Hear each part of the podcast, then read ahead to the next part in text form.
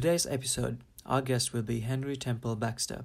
Henry is an online wealth manager who specializes in portfolio management, residency and citizenship by investment programs, pensions, and tax. He is well known to legally reduce taxes and maximize wealth for his clients according to their situation.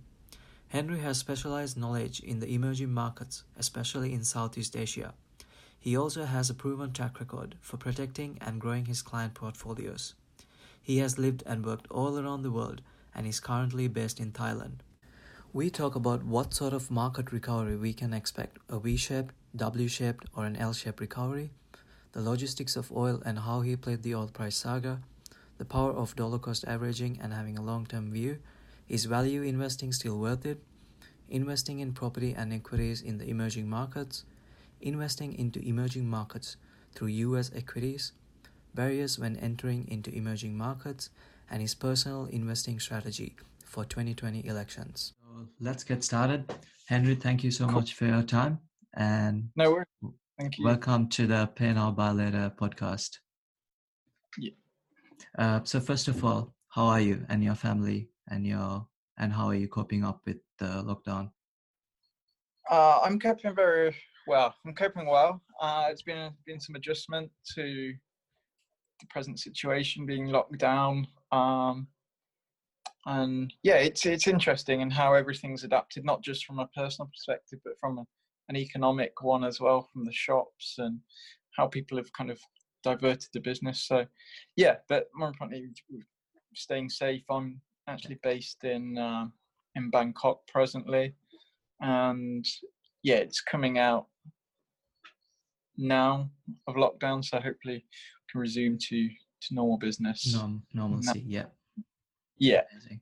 So, um, first, firstly, like, what led you to this um, financial journey of yours? How did you get started, and what inspired you to do expat for investments?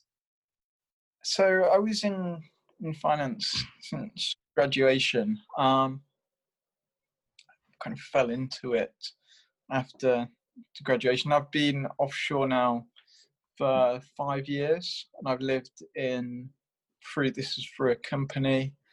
Um, lived in five different cities, which I got got moved to. So in China and throughout Southeast Asia as well. I've, I've lived in a number of, of cities, and then earlier this year, just saw kind of an evolution in the the kind of finance world.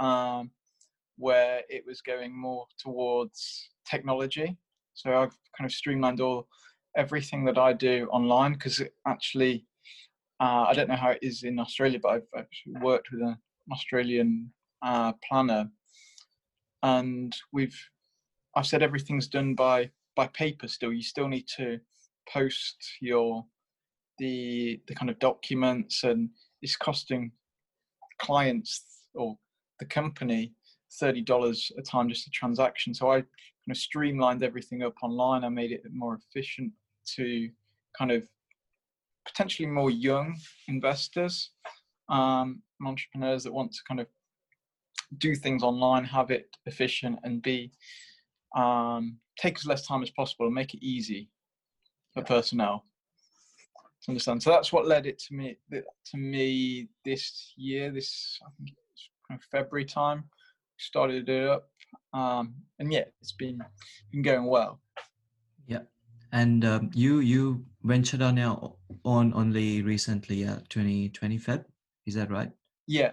Yeah. So before yeah. that, with all your experience, what was the what were the main things you learned, and what what got you into starting venturing out on your own? Uh, what the main things I learned? I've come across um, thousands of, of personnel in um, from from that experience, and you were coming in, you were dealing with mostly high net worth individuals, so those were earning quarter of a million US plus. Uh, and I realized, I came to, to kind of realize that these people, they may be earning a lot, but they they don't save a lot. Um, I could probably count a hundred different times where I've come across people that aren't um, they're earning high six figure earners and yet have less than fifty thousand dollars to the name at, at fifty, and I think one of the things that puts them off is they get confused by what is investing, how much they need to save, and kind of all the jargon that's out there, um, because it's it gets it's confusing, right? There's a lot of stuff online. There's all different opinions. I think it's it's just quite clear just to cut through the opinions and just go straight to the basics of of what people need to do to to start investing. Yeah. And um, your business is located in Philippines, and is it? Uh, it's it's actually we've done it out of Hong Kong. Oh, okay. Uh, yeah, so it's it's out of Hong Kong. I think I did stay in the Philippines for a while. yeah. Um, but it's short. It's it's, it's moving around with you. yeah, yeah. It's not the best place to be, uh, the Philippines. So yeah. yeah, it's it's done out of Hong Kong. We're looking to go into to kind of Singapore as well. Right. Okay. Yeah. Gotcha. So what what are your future plans with the business? How do you like in five, ten years, what do you want to be? Do you want to expand to like countries like Australia, um, up, like further Asia, Europe, everywhere and have different Yeah, so basically we went through this the other day. Basically, we want to look at more kind of the younger demographic and get them into to finance early because they're they're what needs to do it and reach that throughout. Um, hopefully for, throughout, but we, we'll start with kind of um, Asia first, just reaching out to the younger dem or Asia Pacific, shall I say, the younger demographic and teach them more about kind of the investments and uh, how to, to save properly yeah. in that context. right okay. And um, we'll now dive into like the current situation global equities. And Yeah, my first story so what so do you think we have seen like a massive bounce of the lows march 23rd lows? Do you think in your opinion do you think we're out of the woods yet or is there more more pain to come more uncertainty more volatility how do you as, manage as it? far as the mark as far as the market's concerned, potentially yes. Um, I think we could be in for a kind of a, a W shape um, recession. The the IMF's gone on record and said that we could be uh, having a bigger recession than what the 2008 uh, said. And you look at the kind of the statistics, the market isn't correlated with the economic data. For example, Apple share price is, is almost the same as what it was January this year before the pandemic kind of actually took its toll. But yet Apple isn't selling as much products as what it was five, six months ago. So you've got to think about that that correlation. The the, the markets are looking six months into the future.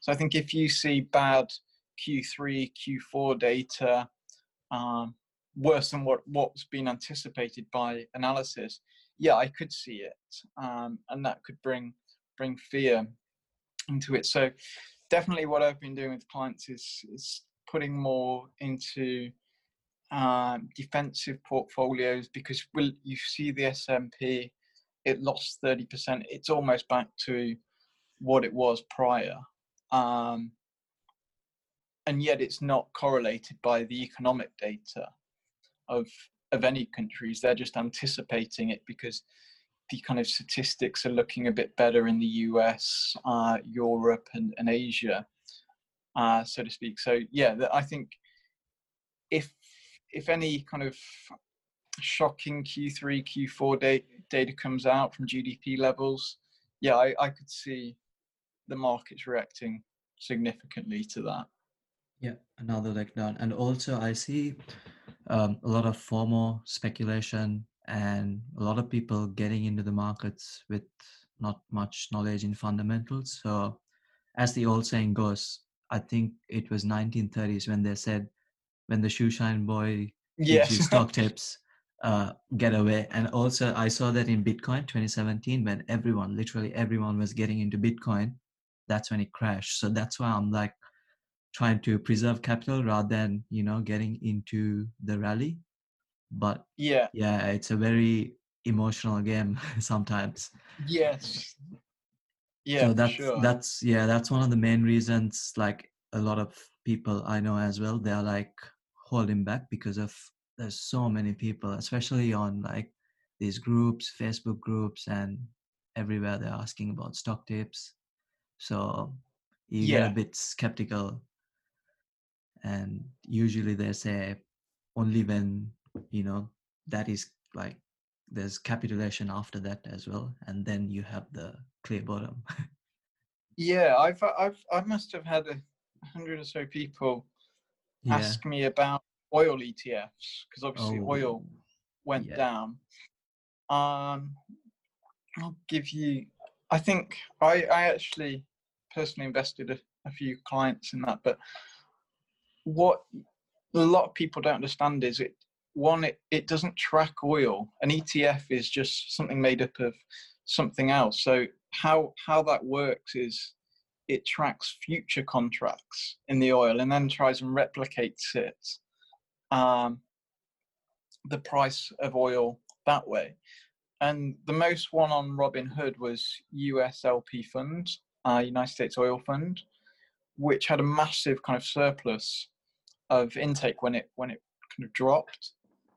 But yet no one knew what they were getting into. No one knows how these these oil funds work and how actually dangerous they they are because they're it actually is no one was buying the future contracts, hence we had negative oil prices, and it could have liquidated the whole fund. So, uh, yeah, I put clients in in that fund, but knowing the risk, we we kind of mitigated it with five, ten percent of of their portfolio. Um, it it paid off because I know kind of how logistics of oil works with the OPEC and what was happening with with the situation with Russia. Um, Saudi and the US how they won't let it happen with with their fracking and whatnot. But I think it was quite scary to see many people just go into it without knowing what was what was happening or or what or knowing what they were doing. They thought, and I've I've known people invest people's money um, into these oil ETFs January time and lose massive amounts of money because they thought it tracked oil. So yeah, it's definitely do your research before you're you're investing. I think that's a, a key one, especially if you see dips and and whatnot. Just just read. It's don't automatically go to to invest just because something's fell. yeah and the funny thing is i think i know a few people a few climate climate change advocates going into oil too. They saw the Really? they're like all in oil. Yeah, so that was pretty funny to see. So whenever there's a dip it's like you know it rings a bell saying oh it's a you can get rich off it get make some instant money. So it's pretty dangerous as you said not knowing what you're getting into so yeah. uh, yeah and I think investor investor kind of mentally they um they they want to kind of get rich quick. They want this kind of magic box. Um when actually it's very rarely out there. The the kind of magic box is just using compound interest and dollar cost averaging that, that most people don't don't do. That is the magic box. It's not a something that's going to get you 50% in a week because that rarely happens and, and you're 99% more likely to lose that money than than gain it Mm, um so yeah it's it's definitely better to to know yeah and read up for yourself on what are the best options Yeah, and um, another concern was like, so especially like people who invested without much knowledge, who they've made significant gains, yeah, 40, 50%, even like 100%. Do you think they'll get a false sense of reality that they they've made good decisions and they'll slack off risk management going forward? Would that yeah yeah I, yeah? I do uh if if someone makes 50% gains quickly without much knowledge i think they the kind of psychological makeup is that they can do it again. So i think they're gonna they're gonna be less risk adverse and think we can do it again when the market market goes. And obviously statistics show and market show that it won't happen. Yeah. And so the best way to avoid it is to have unless it, you have to establish a system first, and unless it abides with your system, you shouldn't get in because even if you win or lose, you won't know why you won or lose. Yeah. It Uh, under, understand the risk. I think yeah. I, I put clients, and I actually did it personally with my portfolio um, into oil and the S&P 500. I topped up when it went down, um, but I, I mitigated it with what proportion of my portfolio I went in, and I kind of understand understood the, the logistics of, of oil, uh, oil production. I know they can't make too much of a profit, and it's down because the economy is down, the imports and exports because of the lockdown, um, and have a kind of rough idea of how OPEC worked. That it's not going to sustain at kind of the level it was. Um, but also, I, I was there was a twenty percent of me that thought, okay, well, this could go to could go a lot lower if things get get worse. So you've got to mitigate the risk with the S and P as well.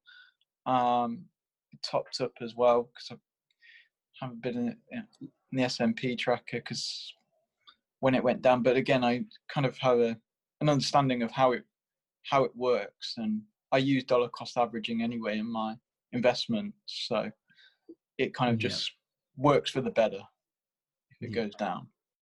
So, um, do you manage investments from all around the world? Like, are clients all around the world, or do do they have, like, do they have specific countries they want to invest in, or do you manage global equities? Um, I invest in. I'm, I have clients all around the world, and where they invest in is, I mainly prefer U.S. equities, um, just because they're, they're kind of the gold standard. It's what Buffett likes or pre- prefers. Uh, history will tell us that they'll keep growing, um, and also I'll, I prefer the S&P 500 um, just because of the kind of diversification in itself. A lot of people prefer or, or like the emerging markets like India, uh, Vietnam, China. I stay away from those to, to some extent, uh, especially the small caps, because if you take, for example, Procter and Procter and Gamble, one of the US's biggest kind of um, companies, where are they getting most into? It's into India. Same with Unilever, Reckitt Benckiser. They're getting into these emerging markets more. Amazon as well, more than what the local companies are doing. And where are they? Lo- where are they located on what exchange? It's the US exchange. So I would argue to some extent, if you're into uh, a US large cap companies tracker, you're already getting into these emerging markets. Well, if you look at the, I'm not saying you can't make money in Indian shares at all, um, but I'm just saying that they have a lot more risk because the legalities of the exchange, they don't have to the compliance that the US, Australian exchange, UK exchanges do. Uh, so they can be a lot more risky and have a lot more kind of kind of corruption within the in the stocks and shares than what you would having uh, on a on a for example US Australia exchange. So yeah, that's why I prefer prefer US large caps, also Australian and, and UK as well. I'm in favour of those, but in terms of uh, emerging markets, I keep them to a minimum in my port- portfolio for, for clients Yeah, because I that's think that's yeah, uh, that's an excellent way to look at it. I never I never thought of looking it at looking at it that way. So yeah, that's pretty awesome. And as because you talked about Buffett, do you think so? We are in like a historically low level of interest, and I personally don't feel like interest rates will go up in the near future. And Fed is gonna protect the assets whatever happens. So do you think value investing in this case, in this environment, is still worth it, or do you think it's overrated and people should look look for growth instead? I think value investing is it's harder, uh, definitely, because of the high PE ratios than what it was prior. Um, I still think value investing has a. It should be. Um, it should be done, but it obviously, with what how high the markets are, there's a lot. It's it's harder to find a good value stock. You'll probably have to go into more small caps, uh, and really do your research to find a good value So for the for the average investor, uh, it's it's going to be a lot harder to look for those um, for those value value stocks. I'm not saying it's it's impossible at all, but yeah, it's it's going to be a lot harder. Uh, so I personally prefer just, just large cap growth stocks that will continue to be around in 10, 15 years time, which have a kind of uh, a business model that is essential to to people and personnel. Yeah, and they have, as you said, they have like a global influence and scale scalable to the sky, like limitless. Yeah. Yeah, gotcha. So, um, what what were some like early life obstacles or mistakes you did, which now when you look back, you're thankful for? Uh, when I was 16, 17, I went all into one stock. I think that's my Ooh. first kind yeah. of financial thing. I think I had a, about ten thousand ten thousand dollars. I saw it, saw it went down. I, I, knew little about the market, and just went into this one stock. It was a kind of record company, HMV, um, and yeah, plummeted because record sales, uh, especially retail ones, went down. And that was my first major major lesson, and that kind of got me from there about looking more into to finance and in, investing from a kind of real life perspective and how to do it properly. And that goes back to our point about investing just because something went down. I think that went down 30% oh. and yet it lost. Right. So I was like, oh, it's a great time to get in. Um, then, and yeah, lost a majority of the money. So was this the 2008 or dot com bubble? Yeah, I think it was. Uh, yeah, 2008, 2009. Okay. I think it was. But yeah, right. someone originally so what, got in. Yeah, you've been investing for so 12, 13 years now. What were your mm. biggest lessons and say? Okay, so say for example, if you were back in 2008, what would you do differently? Uh, yeah, I won't put it all in one stock. yeah, uh, for starters. Yeah. Although, yeah, uh, although uh, if, if, anyone's a big fan of Buffett, they, he actually and Ken Fisher they actually talk about diversification being being bad um, because they believe in you can only find so many good stocks, and I think Buffett says in his portfolio, you know, he has three three stocks, for example, but let's face it, not many of us are, are Warren Buffett's that sp- and also have the time of uh, researching all these these specific stocks. So yeah, go for a more diversified approach. Um, low index funds. I'm a big advocate of low index fund um, uh, investing. So just putting it into kind of an S&P 500 tracker, just because it's they're cheap. You don't have the management fees that you would have in uh, in other stocks. For example, Morgan Stanley in their some of their funds they charge five percent up front and one point six four percent, and the same with hedge funds. They charge two twenty. Um, so just before that, you, you're at you're at a massive disadvantage. So yeah, I like low cost index funds. You look at historical returns; they're getting eight percent a year over any twenty percent inception. Uh, in terms of stocks and funds, I prefer large cap growth stocks. Yeah, large cap growth. Yeah, that's great. And um, so, how did you get? So, when you started off with uh, shares, how did you eventually get into property and other investments? What were what were your first investments in terms of property or real estate? Uh, I've got some property in the UK. Um, basically, I've just, in terms of property, I've just done what I've done, uh, what I've known is the area that I know. I haven't gone for anything kind of too outrageous with property. I know property in Western countries go on a 18 year macroeconomical cycle, so I've just invested uh, and just left it there from other assets. That is. So it's just just in my local area. Right. Bought a property. Yeah, haven't gone for anything too outrageous in that. In emerging countries, have you invested Uh, in emerging countries like in property?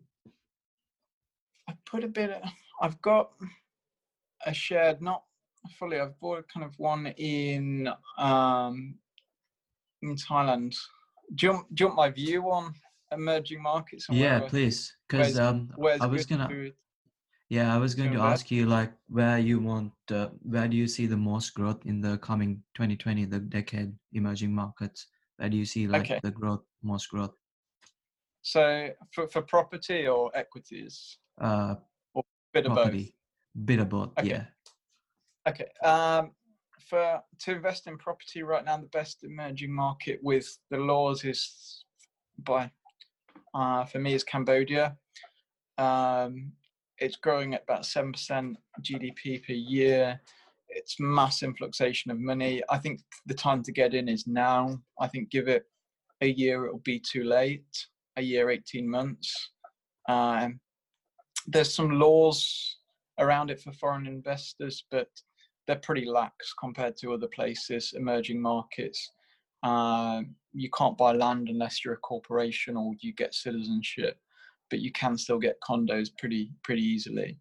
Um, so that's the best one for me right now. Um, and also, you're looking at about two thousand dollars per per square meter, so it's still pretty pretty cheap. And this is in Phnom Penh as well, capital. Um, so yeah, there's a lot of opportunity there. Companies are going. It's got a good growth rate. It's very open in terms of foreign investment, so you know which direction the country is going to go.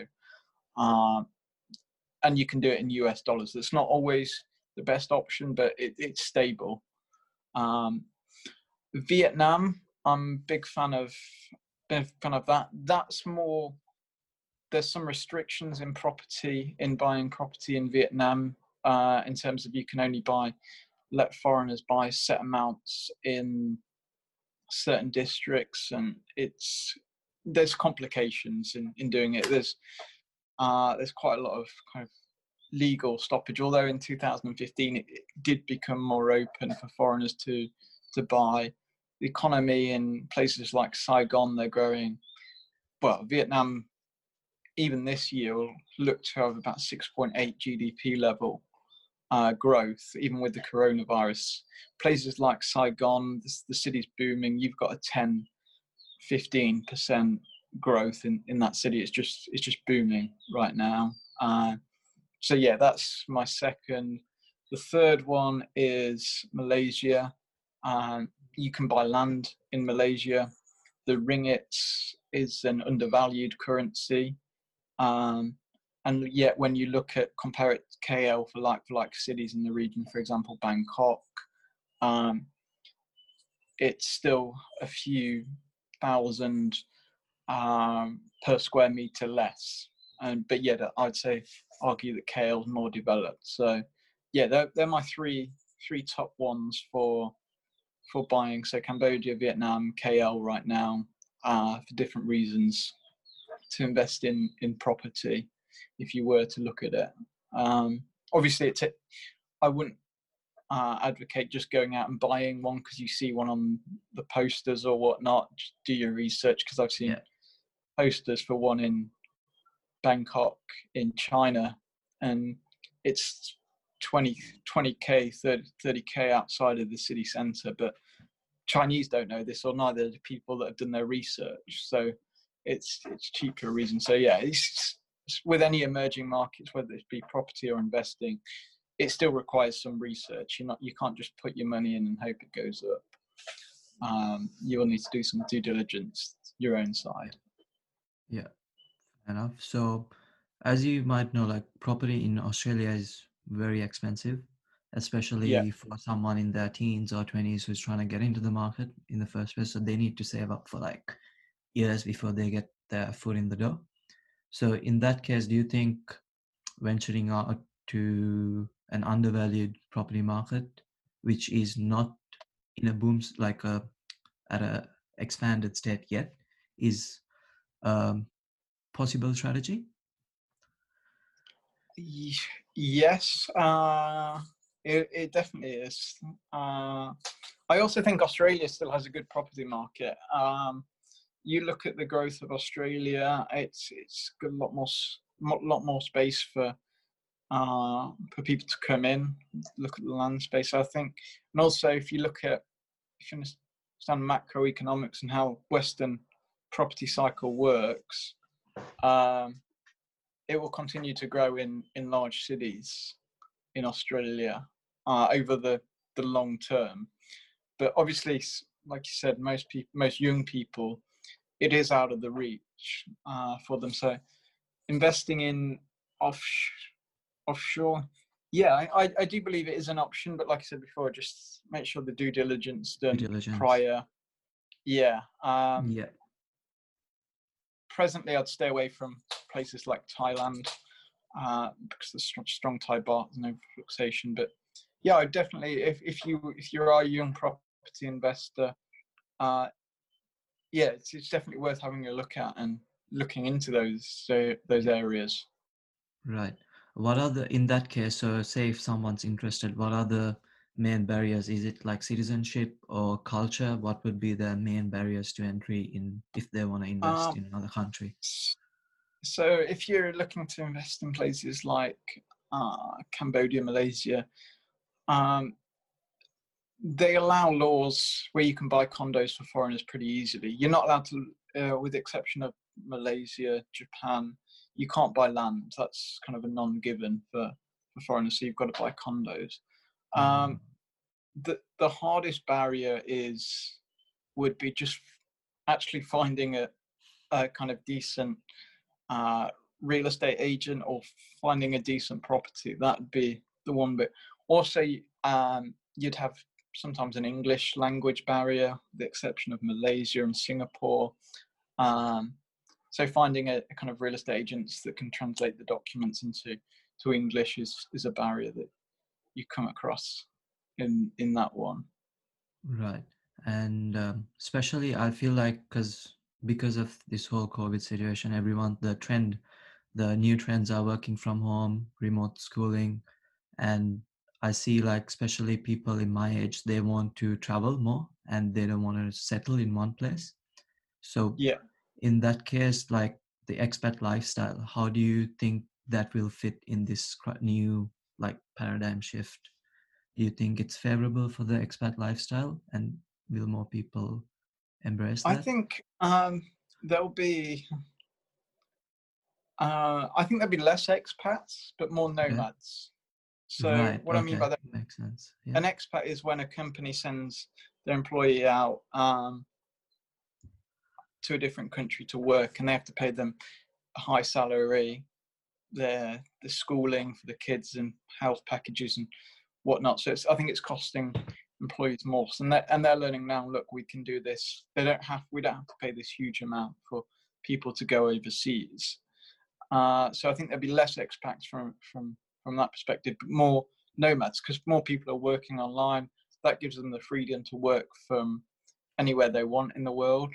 Um, so they can work from places like Bali's a big one, Chiang Mai in North Thailand, um, wherever you want. You can work within reason with re- residency and citizenship. You can work wherever wherever you want. So I see more nomads and people working online that can have the option to work ev- wherever they want and going to different places. Yeah. So the first steps of being a nomad is pretty much having your own infrastructure, like having your own online business, online audience. So that'll, if someone's trying to be a nomad, that would be the first steps to take to try and build an audience yeah. or their business online, and they can travel anywhere pretty much. Yeah. Right. Okay. And um, finally, um, you're like specialized in taxes. Um, yeah. That's one of your main attributes. So, for someone who's still working at a job, what would be the main strategies to legally reduce tax and preserve their wealth? Like, uh, basic, it's, basic. It's, if you're getting taxed at source, it's, it is quite hard. So, okay. for example, if your employer is taking the tax out um, uh, of your of your salary, it's there's not much that that can be done. Unfortunately, you can talk to HR and talk about the legal logistics. For an independent person, there's depending on what what country you're in.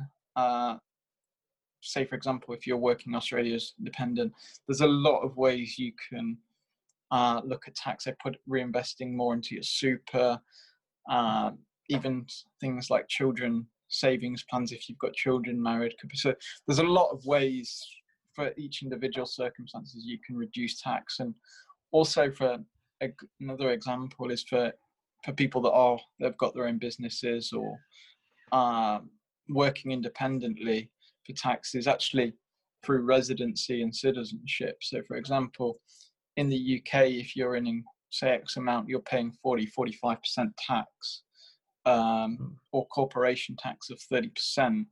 If you put it through Hong Kong, you're paying 17%. And legally, there's ways where you can reduce your tax on foreign foreign income by citizenship if you've by another passport if you get kind of St. Lucian passport or St. Dominic St. Kitts. Um, you know, uh, so yeah, there's there's there's ways where you can reduce it if you have both if you're living in places like Australia through legal means, through um, or if you're an independent worker and wanted to go offshore through citizenship and residency ways as well. Yeah, and um, um, what was the so what is your finally what is your definition for of freedom? Um, having enough finances to live the way you want to, uh, while not having to worry about finances. So, for example, doing the job you want to do, uh, the way you want to do it without having to worry about money. So, it difference for for every individual. And uh, so, did you, yeah, did you at any point sorry. reside reside in Hong Kong as well? Uh, yes, I've been in Hong Kong. Okay, because when I initially reached out to you, I actually thought you reside in Hong Kong, but now I know that you're in Thailand. Yeah, Hong Kong's not the best situation to be right now. Yeah, uh, I uh, that's a bit. Uh, I wanted to ask you about that as well because I listened to. I got up in the morning, listened to Trump's speech because I was up, and he pretty much yeah. declared war indirectly with. So yeah, uh, I feel yeah. I actually thought a year ago Hong Kong would would be okay. This was when the protests first started happening. I, I was actually I saw them a lot in Hong Kong. I've, I've been barricaded in shops in Hong Kong where I couldn't get out because of the protests, and I wasn't worried about it because you looked what it was. It was still a low tax uh, place, which is the best place to do business in the world because of the business rules. It's vote number one in the world. It's a gateway to China. It's a financial hub. I wasn't wasn't too worried about it. Neither were a lot of the kind of long term expats that lived in Hong Kong. Uh, they weren't weren't too worried about it. They saw it as an inconvenience, of course, but they weren't. Now I'm I'm I think it, I knew eventually Hong Kong would die um, out because of the China legislations. Uh, I think now it's yeah, it's looking pretty scary for Hong Kong, especially if the US implements its kind of restrictions and puts it them and China in in one belt, I think it loses its financial freedom. Um, yeah, I, i am quite worried about Hong Kong in short with with what's happening. Uh, I don't think it can maintain itself as a financial hub for for much longer if, if this continues. Um, and what China's done as well. So yeah, I I see that in Hong Kong. I'm pretty worried. Okay. And um, one last question. So, as you know, 2020 has already been a roller coaster, and I feel like the uncertainty volatility will last for like at least the end of elections. How will you be positioning yourself? Would you be trying to react, or would you try to react to news and follow the trend, or would you like position, like make a bit of bold predictions and position yourself accordingly? From a from a portfolio perspective, yeah. No, I don't try. I won't try and predict uh, what's going on. Uh, I actually 2016 elections at a conference, and the world's biggest fund managers were doing the kind of speech, for example, and telling us what's going to happen. Um, and this was, I'm not going to name the fund at all or the managers, but it was a huge global pension fund, and they had made showed me a PowerPoint on how Clinton was going to win, and um, how they'd already balanced their portfolio for that um, on on these predictions and why she was going to win. So, and they'd put that they significantly when Trump got in, they lost 20% of their portfolio because they'd bet it, realigned it. So, will I invest anything or hedge bets now? I, I've, it's not going to. The way I, I invest is, like I said before, large cap growth yes, stocks yeah. that it won't have much difference who who's president because the intrinsic value is is going to grow over the long term. So yeah, yeah I'll, I'll keep an eye on it, and if I see any value um, from the markets because of the election, yeah, I'll invest. But yeah, will I make any alterations? No, I'll just yeah. That's very good. Uh, that's very good advice. Instead of scanning for new opportunity, new risky opportunities, you just like to stick it stick with the large caps who are destined to yeah. thrive in any condition. Yeah, yeah I've yeah. with a portion of my portfolio, the one that I invest in large, I I don't look at it. This may sound a bit crazy. I don't look at it because I know, say, 10, 15 years time, it, it's it's going to grow, and I'm I'm not too worried about the noises about what people say or what that. So for a proportion of my portfolio, I just leave it there and just just let it let it work. Let it do its so magic. That, yeah. the magic of Compound. And um, where can the audience reach you and connect with you and what would what can they expect from you? Sure. Uh, you can reach me on my website, investmentforexpats.com. Uh, uh, also, LinkedIn, Quora. Uh, you can reach me as well. Um, what to expect? I guess just easy, simple advice, really, um, that just sticks to simplicity rather than, than complexity.